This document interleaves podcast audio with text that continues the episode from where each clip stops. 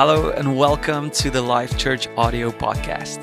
We hope that you find these messages encouraging, life giving, and ultimately get you closer to Jesus. Enjoy the message. Good morning. Glad you guys are here. Um, and like Jack said, um, quite a few new faces. We're glad that you decided to join us this morning. We, we um, hope and we pray that God will speak to you um, and that you will experience God's love and God's um, just His, His presence here today. Um, it, it, changes lives. So I'm glad that you are here. Um, I'm going to read for us, and we're going to start in Philippians 2. Um, it says the following Therefore, if you have any encouragement from being united with Christ, so he's saying, listen, if, if, they, if, if you are excited at all about the fact that we are united with Christ, that we are one with Him, if there's anything that makes you feel, man, I'm so glad that that is the case, I am in Christ. You see, he continues on, he says, um, if any comfort from his love, oh, I've got God's love. If any common sharing in the Spirit, uh, we all have the Spirit of God in us now because we've accepted him. If any um, tenderness and compassion, then make my joy complete by being like minded, having the same love being one in spirit and of one mind. So we will make his joy complete when we are like minded, um, having the same love, uh, being one in spirit and in mind. Do nothing, that this spot that I want us to focus on, do nothing out of selfish ambition or vain conceit, rather in humility. Value others above yourself. Not looking to your own interest, but each of you to the interest of others. Garnet, could you turn this down a little bit? It's, it's at the brink of feeding. Thank you. I'll just speak louder. Let's pray. Father God, I thank you for your goodness. I thank you for your word. I thank you that you want to speak to us this morning um, and that your, I pray that your message will be loud and clear. And then when we leave here, we're not leaving kind of, I wonder what that was all about, but that, that we'll know uh, what you are saying. Um, no confusion. We want clarity, Lord um, so that we can grow in who you are and, and what you've planned for us. We pray this blessing in the wonderful name of Jesus Christ, the Lord and Savior. Amen. Okay, we are not the center of the universe. Yes. The world does not revolve around us. That is a revolutionary thought. For some of us, what? Yeah. Back in the 15th century, there was an astronomer by the name of Nicholas do you know who it is? Copernicus. Nicholas Copernicus. So, so uh, who was he? He was a guy who was observing the universe and he made a statement that revolutionized the whole world. See, up to this point, everyone thought that the earth was the center of the universe and everything in the universe is resolving or revolving around the earth. So he said this He said, If a man is to know the truth, he must change his thinking. Despite what we have said for years, our earth is not the center of the cosmos. But we are just one celestial body among many. The sun does not move around us, we move around the sun. What you got to know is when he made this statement, he wasn't a popular guy at all. He wasn't liked, he was almost kicked out of society. They thought that he is so wrong, that that cannot be right. We are the center of the world. It's revolutionary. And it's been labeled the Copernican Revolution. Now, in the 15th century, that, that was in the 15th century. In the 20th century, there was a, a Swiss psychologist by the name of Jean Piaget. And he studied children, kids, not stars. And he said each child must have an experience in his or her own life, which would be a Copernican revolution. He said they must learn that they are not the center of their world. We know what it's like, especially when you have little ones, 18 and younger. nowadays, right? Because it's really that, that, that, that age group used to be like up to like maybe 10, 12, but it's really moved up quite a bit in age. Um, where they think that walls should move out of the way before they run into them. Um, they think that the floor should become soft when they fall on it. Why did that hurt? Why did you not change that? What do we do as parents now? We quickly run and put a pillow underneath them or a cushion or, you know, try and help them. We overparent, I think. They think everyone should give their toys or their money, 18 year olds, to them, which they haven't earned, and which is not theirs. Cars should never drive on their side of the road where they are playing. It's this, this thinking that, that life is about me, but sooner or later, life doesn't cooperate with those children, and they have a revolution. A Copernican revolution. It's like, duh, the world doesn't resolve around me. I'm only one of many. I think we all need a revolution. I do think so. We all need this Copernican revolution. We are not the center of the universe. Christians and believers, you are not the center of the universe. Uh, we have to have that understanding also. It's not just about you. And I think the sooner we get that, the sooner we will be able to walk in the plans and the purposes that God has for us as children of God.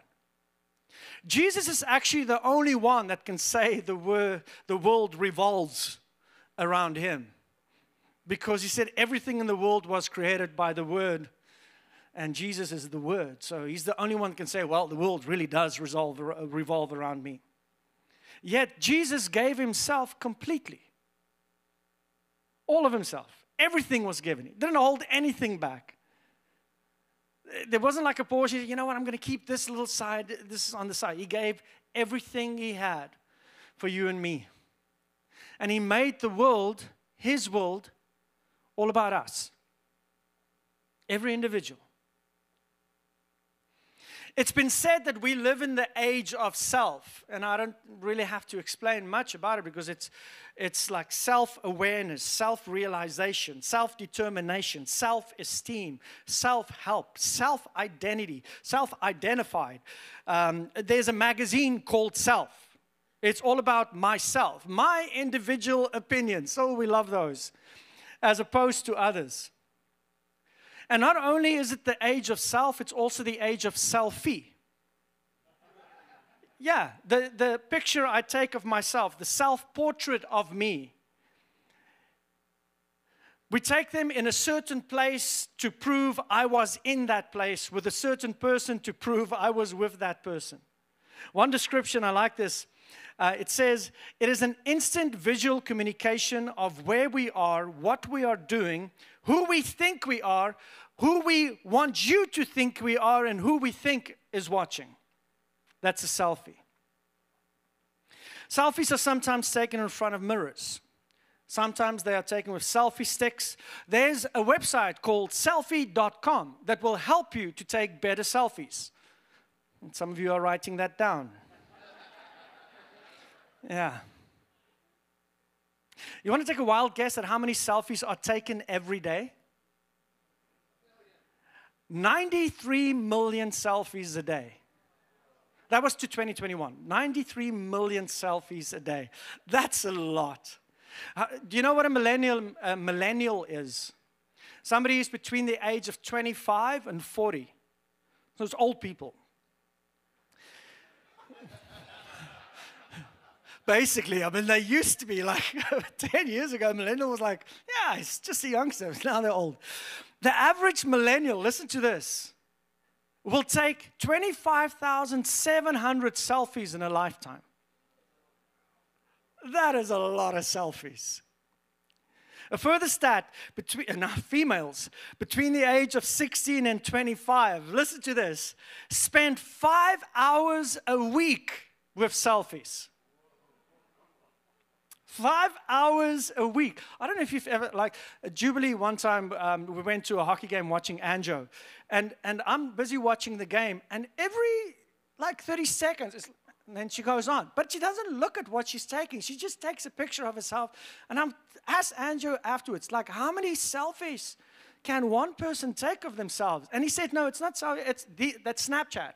So they just kind of snap where they are at, right? And I'm, I'm like, wow, why would you do that? Makes no sense. Sorry, Jubes. Um, here's the thing: not only are selfies uh, nar narcissistic. How do you say that? Thank you. Not only is it that, but they're actually dangerous. Selfies are dangerous. In 2015, this is interesting. There were more deaths by selfies than there were by shark attacks. True story. 330 people reported in 2015. More people died in 2015 taking selfies than people died who were attacked by sharks.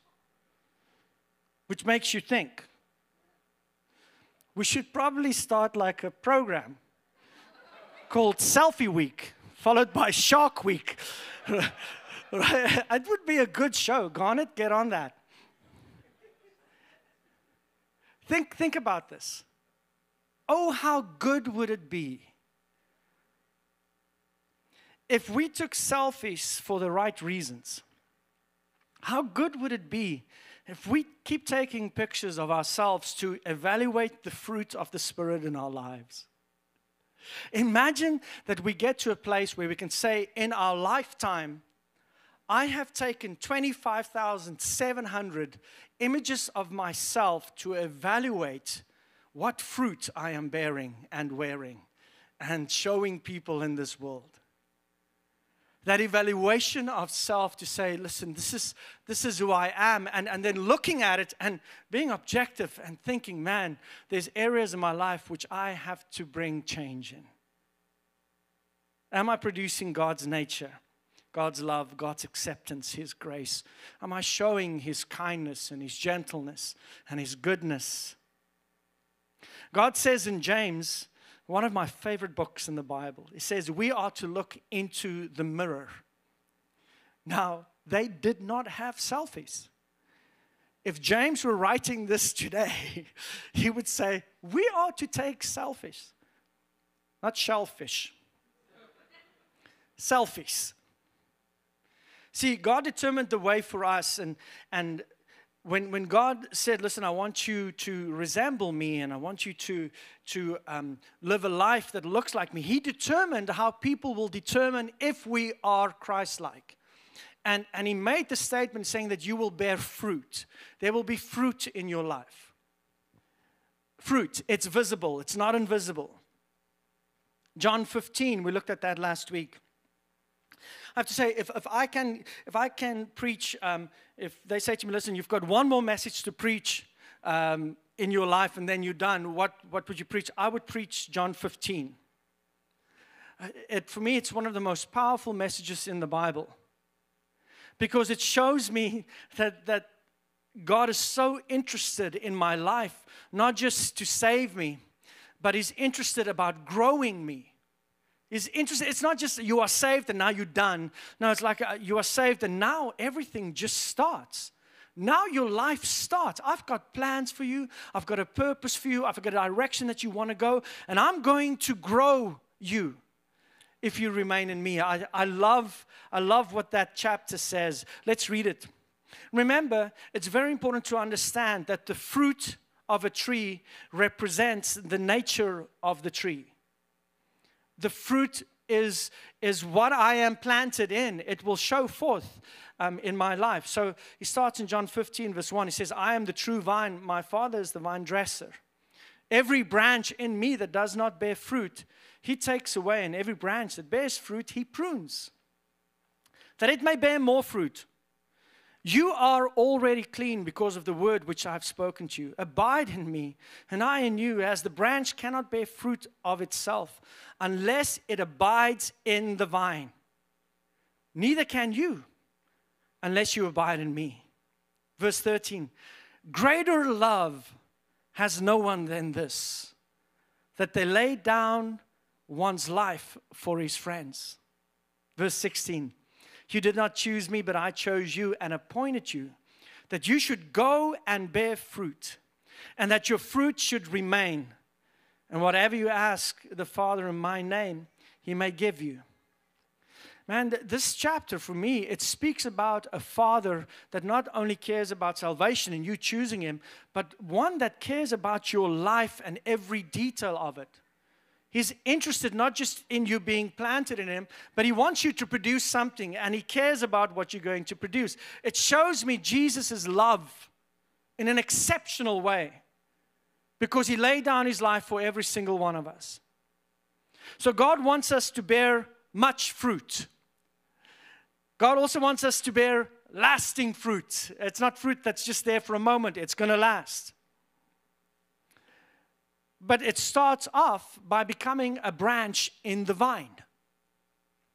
I have to be in the vine in order to correct the right fruit, to bear the right fruit. Before you are in the vine, and this is what we don't understand, before you are in Jesus, any fruit that you bore before cannot resemble his nature, cannot be his fruit. Might look like him, might appear to look like him, but it's not him because it's not anchored in him. So, this is how we all start. When you become a believer in Christ, when you say, Jesus, I accept you as my Lord and Savior, every single one of us starts as a branch. We are just the branch. And where do the branches lie? They were lying in the dirt and in the ground and in the dust. And remember, we said the dirt, the ground, and the dust in the Bible speaks of unrighteousness. You are lying in unrighteousness. Now, when we say yes to Jesus, we are in the vine. And now it says what will happen is He will take us away. Take away. That's how it starts.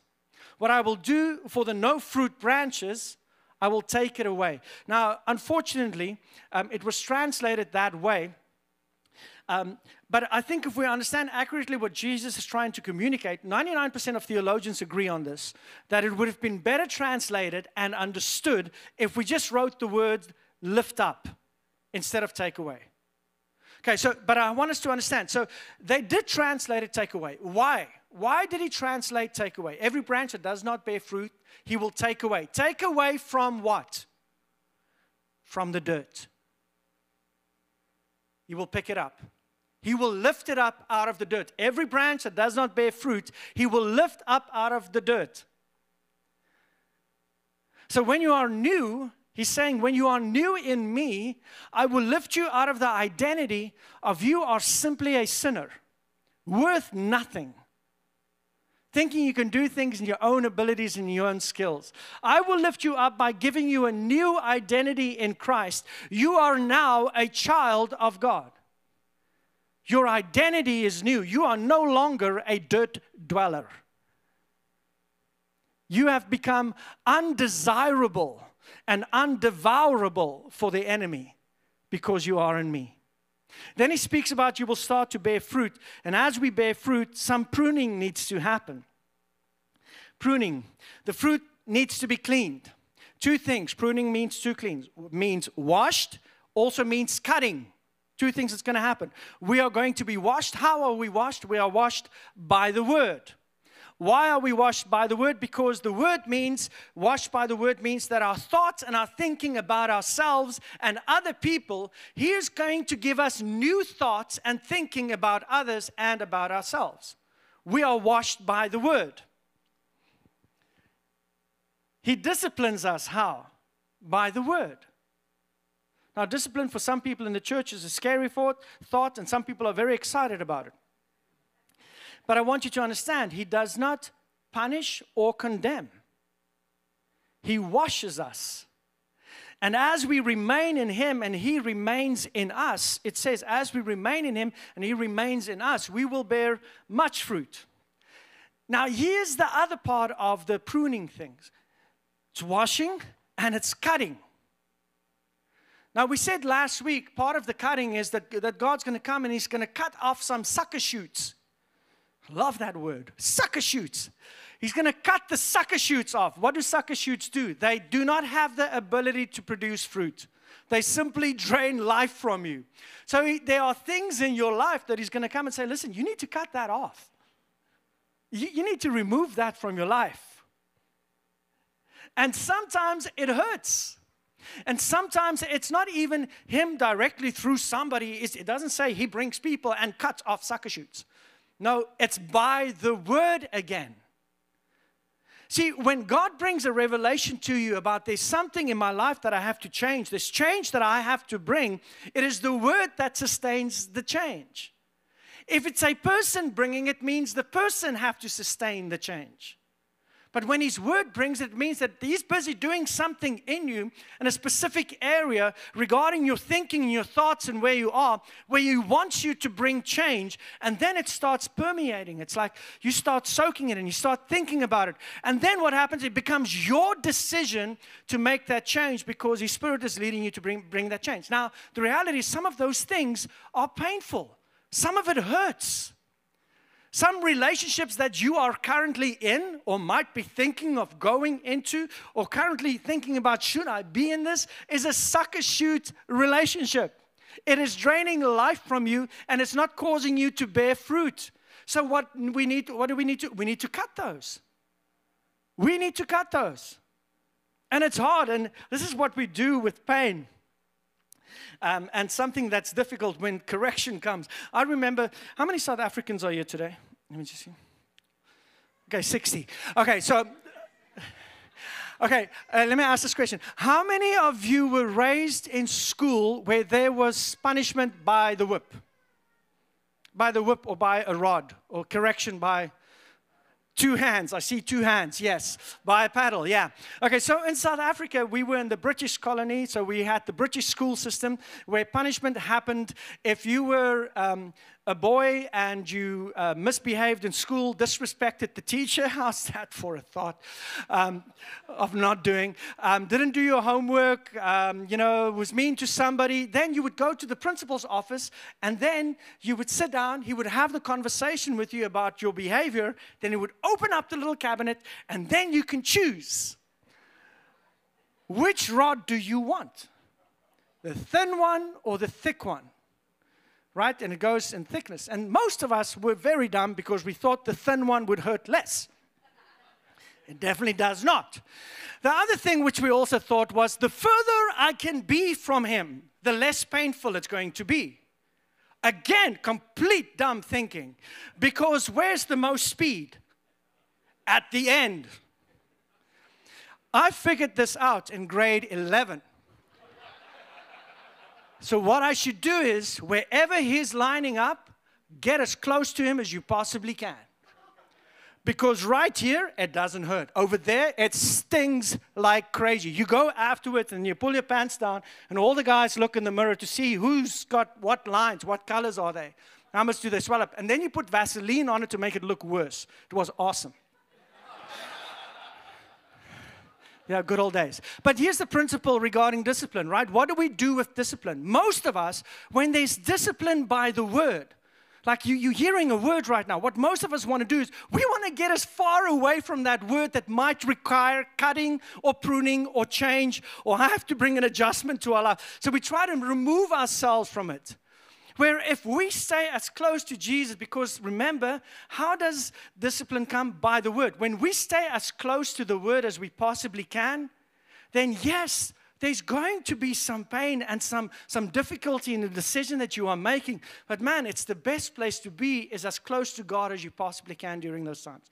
Because not only does He bring the discipline by the word, but He also brings the comfort and He brings the peace and the rest. So get close to it. Don't run away from it. Don't run away from it. There are things that you need to cut in your own life and you realize it. The worst thing to do is to run away from God with it because it says the Holy Spirit will do what? Hunt you down. I love Psalms 23, right? How many of you know Psalms 23? Can somebody say it? I'm asking that you guys will say it because I forgot how it starts. No, the Lord is my shepherd, I shall not.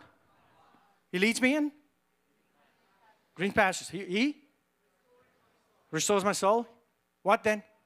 lays me down for rest, and then leads me on paths of righteousness for his name's sake. And then it says, let's go to the last part. Surely goodness and mercy will follow me.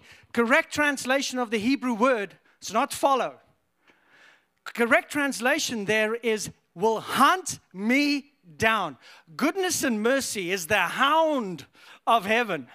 It's the Holy Spirit. Goodness and mercy hunts me down. Now, goodness and mercy means, listen, God's got great plans for me and He's merciful over me. So, when there is discipline and something to happen and I keep running away from God, you know who's hunting you down? Goodness and mercy. Because He doesn't want you to live where you are right now. He's hunting you down. You cannot go, nowhere you can go where you can hide from Him. So, so, so let's get back to self evaluation. Selfie. There's nothing wrong with self evaluation. There's nothing wrong with being somebody who's focused on self if it is for the purpose of growth in the fruit of the Spirit. It's fantastic when we do it for that.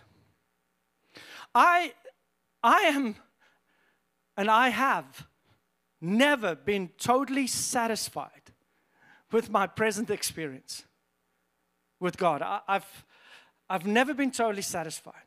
I love what God has done in my life. I love what He's doing in my life. I accept it. I'm excited about it. And I know that God's taken me a long way from where I was. But I also know that I've got a long way to go. And I keep evaluating, keep evaluating every single day. God, what do you want to do in me today? That conduct, was that right? Was that inappropriate? Do I need to say sorry? Do I need to move forward? Did I show love? Was I kind? Was I gentle? So I know that in my own life, I need more experience in the work and in the power of the Holy Spirit in my life. I need more of it, not less.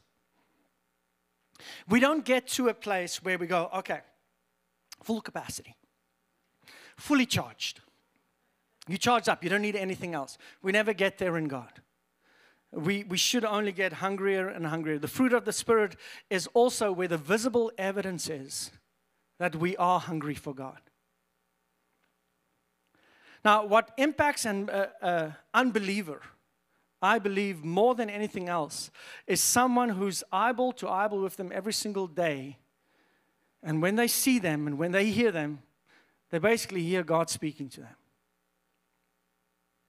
That's really what's going to make a difference in those people that you want to influence. That's what's going to influence them. Now, the Holy Spirit um, works, and this is also for us as believers who are in leadership, who are passionate about the word, passionate about people. You have to understand that it is a process.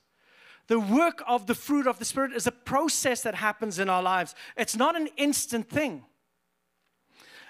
The works of the Holy Spirit, and sometimes the events is something that happens and it's there's an event and there's a filling and there's miraculous things that happens and, and those things we love them i encourage you to to desire being filled with the holy spirit but the process of growing the fruit it's not instant it's continuous Here's a working definition for the fruit of the Holy Spirit. The fruit of the Holy Spirit is the character of Jesus Christ Himself. It's the character of Christ produced by the Spirit of Christ in the life of the followers of Christ. Okay, so now let's look at what the fruit what fruit we should produce because I do think there's some incorrect thinking regarding I'm the vine, you are the branches, whoever does not bear fruit, the Father takes away. But he who bears fruit, the Father prunes so he will bear more fruit. So we're going to bear more fruit. What is that more fruit supposed to look like? First of all, for Christ, listen to me. The goal is no longer to see if you have sin in your life. Now, please hear me, because sin has been dealt with. And I, I so hope you understand this. For some of you, uh, the, the statement hasn't hit home yet. Uh, the, the vine and the vine dresser, the, the one who walks through the vineyard, he does not walk through the vineyard of your life to see where you still have sin. The fruit is not sinlessness, if that's a word. The fruit is not absence of sin because for us we think, oh, I'm bearing great fruit because I didn't make any mistakes this week.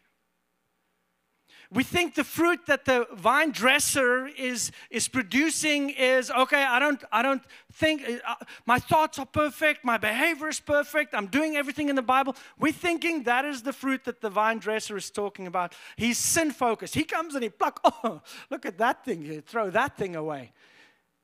That is not what the vine dresser the one in the vineyard is doing See, we think God is walking through the vine looking for any mistake that he might find, and then he's going to address that.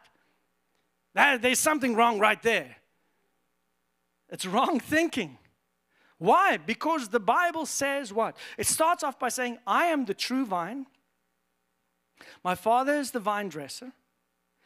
I am a branch that is now in the true vine, which means this is a chapter written to believers.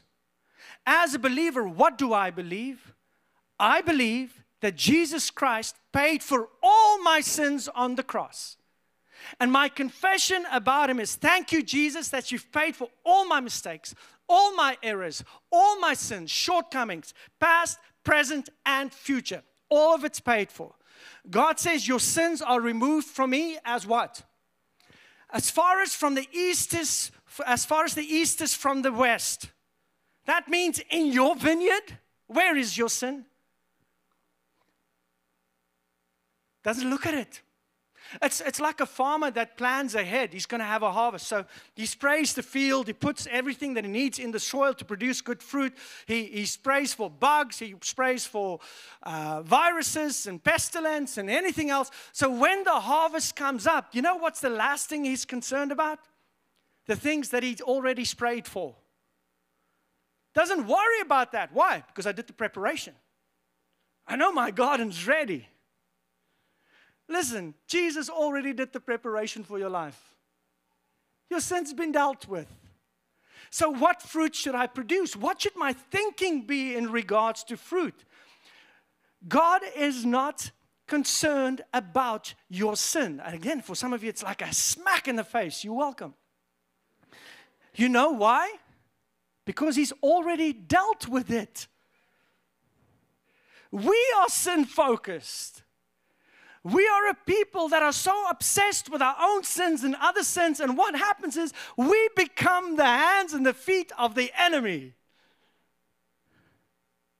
Instead of being like Jesus says, we're supposed to lift people up so that they can bear more fruit. Okay, so the selfie evaluation that most people make or has made in the past is based, uh, based on this passage is, is based on sin. Am I doing well? How's my sin going? Try to confess more sin. God, I want to remember everything that I did wrong. That's not the fruit he's talking about. We also have to understand the difference between fruits and gifts. Gifts are given, and they are different gifts to different people. It's selective basis. Fruits are developed. The fruit of the Spirit, God says, I want you to have peace, and I want you to have my peace, and I want you to have joy, and I want you to have my joy. And all the gifts, they are distributed, but the fruit, all given. God does not say the fruit, okay, you're going to have peace, and you're going to have joy, you're going to have patience, but you're not going to have peace and joy. So good luck with that patience. No, it's all given. Now, I want to underline this in your heads. Make an underline. The spiritual gifts is also not necessarily an indication of the depth and the maturity of a believer. The gifts are not. The fruit is. Galatians 5, let's go there. 519. Now the works, plural, of the flesh are evident. And then it tells us what the works are. I know some of you would really love me to focus on the works. I'm not going to. Verse 22 But the fruit of the Spirit, listen, the fruit of the Spirit, singular, not plural, is love, joy, peace, long suffering, kindness, goodness, faithfulness, gentleness, self control. Against such there is no law. Some of you going, but you, uh, you just said singular and then you mentioned nine things. There's one fruit of the Spirit, one fruit. Remember, we said in the beginning the fruit can only produce what the nature of the tree is. Jesus is love.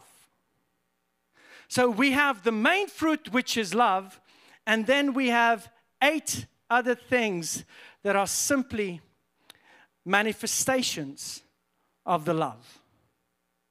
It's singular, one fruit with eight different manifestations. Love demonstrates by having joy, by having peace, long suffering, kindness, gentleness. So, so, the fruit is love. Okay, first of all, let's quickly go through them. Uh, reflection of love. The first fruit is joy, which is much different than happiness, according to Scripture. The Scripture speaks about joy as something that is independent of outside situations or circumstances.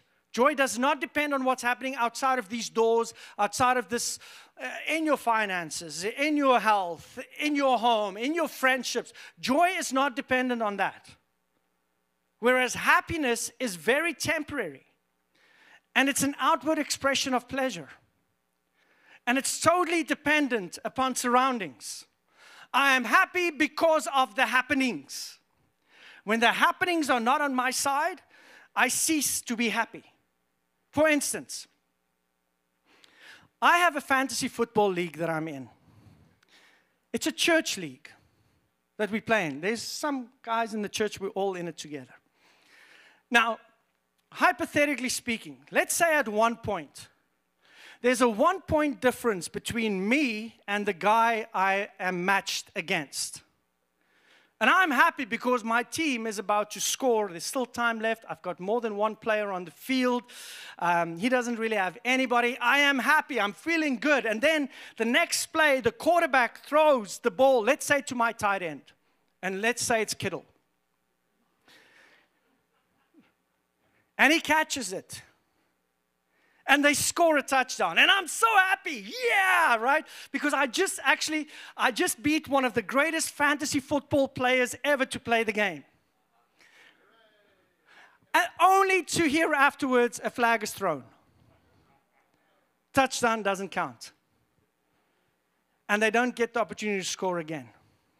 Now my happiness turns into sobbing and crying my eyeballs out because the other person never stops talking about it. Even in a message on Sunday mornings, he just included it.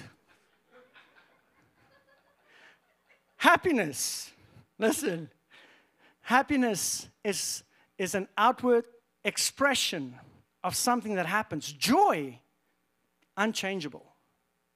When you lie at, at, at night at home and, and you go to bed, the joy of the Lord should cause you to fall asleep, not the panics of the world. The joy of the Lord is supposed to see, oh, thank you, God. I trust you in every situation. Whatever is going on in my mind, I give it to you. You are my joy. That doesn't change. Peace Peace is the next one. He says, My peace I give you, not like the world gives. Paul calls it, calls it peace that passes all understanding. Um, I used this example a while back. There was a painting contest where they had to paint a picture of what peace looks like. And the runner up of this contest painted a beautiful picture. It was like the most tranquil, beautiful morning, and it was like a, you know, you can see the grass almost as the wind just kind of blows over. And there's, and there's a butterfly right somewhere, and there's like, you know, a little breeze in the air. It's not too hot, it's not too cold, it's just beautiful. And it's, I don't want to be there. Personally, I like a little bit more action. But this guy painted it, it's beautiful, it's fantastic. And this guy came second.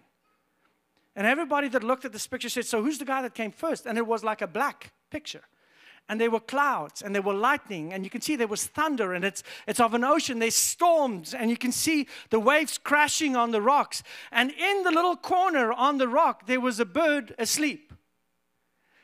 He said that is the picture of godly peace. When everything around us is crashing and slashing and smoke and whatever might be going on and you can go to bed. Why? Because i know i've got a god that loves me so much Whatever I'm going through right now, He's got it in His hand. It will not overtake my joy or my peace. The next one, um, long suffering, which Moody describes as this is the quality of love untiring, love that never gives up. Next on the list is kindness, which is a word that is often used of God dealing with us. But here it is used of us dealing with others. Now, I want to say again you, you take that selfie picture right now as we're busy talking and, and look at your joy, look at your peace, look at your kindness, look at your long suffering. Next is goodness, which means practical acts of love. Doing something to bless somebody else, not because they deserved it, but simply because you want to do it. You love them, you want to bless them. Next, you've got faithfulness, which means reliability. It happens to be one of the qualities that God most often looks for and most often rewards. Jesus said, Well done, my good and faithful servant. You've been faithful in small things. I'm making you ruler over many. Enter into the joy of the Lord. Reliability. Next is gentleness or meekness. Now, it's an interesting word. There is no equivalent to the word in English, just one word um, that describes really what the Greek word is saying there. It means strength under control. Most beautiful picture I have is Jesus telling us to be gentle or meek. Is this picture that you have of a stallion, um, a wild stallion, like the leader of the horse pack uh, if they come in packs, um, group, yeah, community. Um, so the head horse, right? Super strong, beautiful stallion, black stallion. And, and he's so powerful that you really can't control him. He bucks you off when you get on him. But and what God is saying to us, meekness and gentleness, is this image where we are to be so strong. We've been created that way. In Christ, we are strong. You are powerful. You have the ability to throw anything and everyone off but you have decided to submit yourself to God's ways. Even though you have the ability to go your own way, it's a stallion that says, I will allow you to take the reins of my life and direct me. That is meekness and gentleness. It's having the ability to control and dominate and manipulate people into a direction, but instead you're saying, God, you know what? I'm going to continue just to be kind and gentle with them because you are the one that's doing the work. I trust you. I'm not going to force anything on them. Self control. Self control is a word that describes the person who is able to keep legitimate body needs and pleasures under control in moderation. Let me finish with this. The love chapter in 1 Corinthians 13 no, it says love is, love is, love is. It gives us all these examples of what love is, and it's beautiful. You should go and read it. But what we really have to do is we actually have to replace the word love with Jesus. Because Jesus is love. It's best way to understand love is Jesus. So if we read that, we will read that Jesus suffers long and is kind. Jesus does not envy. Jesus not, doesn't parade himself. He's not puffed up. He does not behave rudely. Does not seek his own. Is not provoked. Thinks no evil. Does not rejoice in iniquity, but rejoices in the truth. Bears all things. Believes all things hopes all things, endures all things. Jesus never fails. That is the fruit that we are to bear. Now, we will start talking about the gifts of the Spirit. But I honestly believe that unless we are focused on producing the fruit of the Spirit, there comes abuse in the gifts. That's why we have to have this foundation that Jesus is our example. The reason why I want to minister in a gift love. Jesus, love, love, love, love, love. Not works, fireworks, lightning, thunderbolts, whatever order you want to put it in.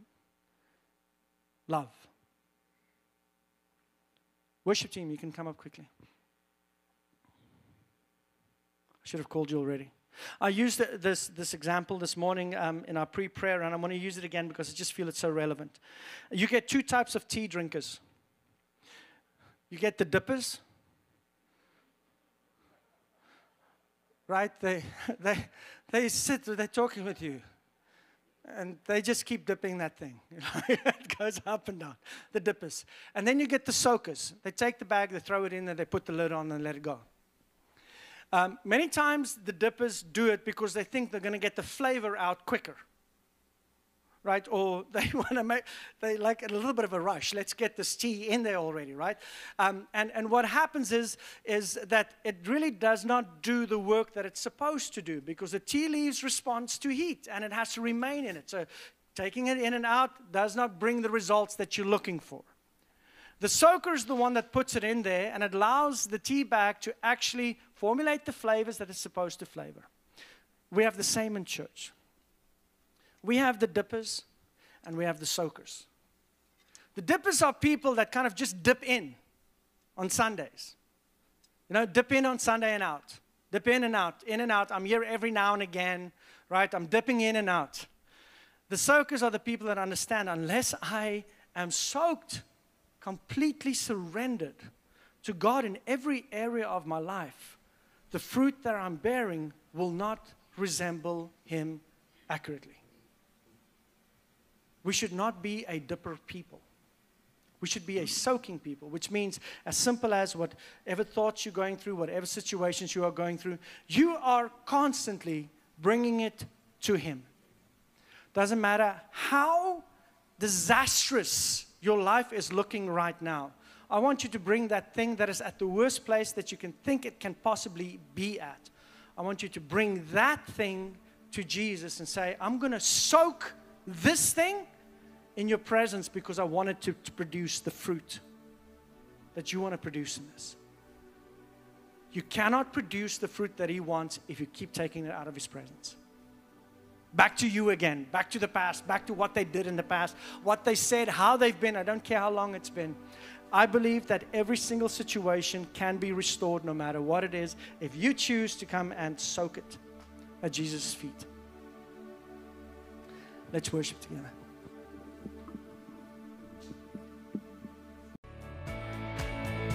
Thank you so much for joining us on the Life Church audio podcast. If this message spoke to you, go ahead and share it with your friends and family. And let's get the Word of God into the lives of more people out there. For more information about us, go to thisislifechurch.com. And remember that we can make a difference by loving people.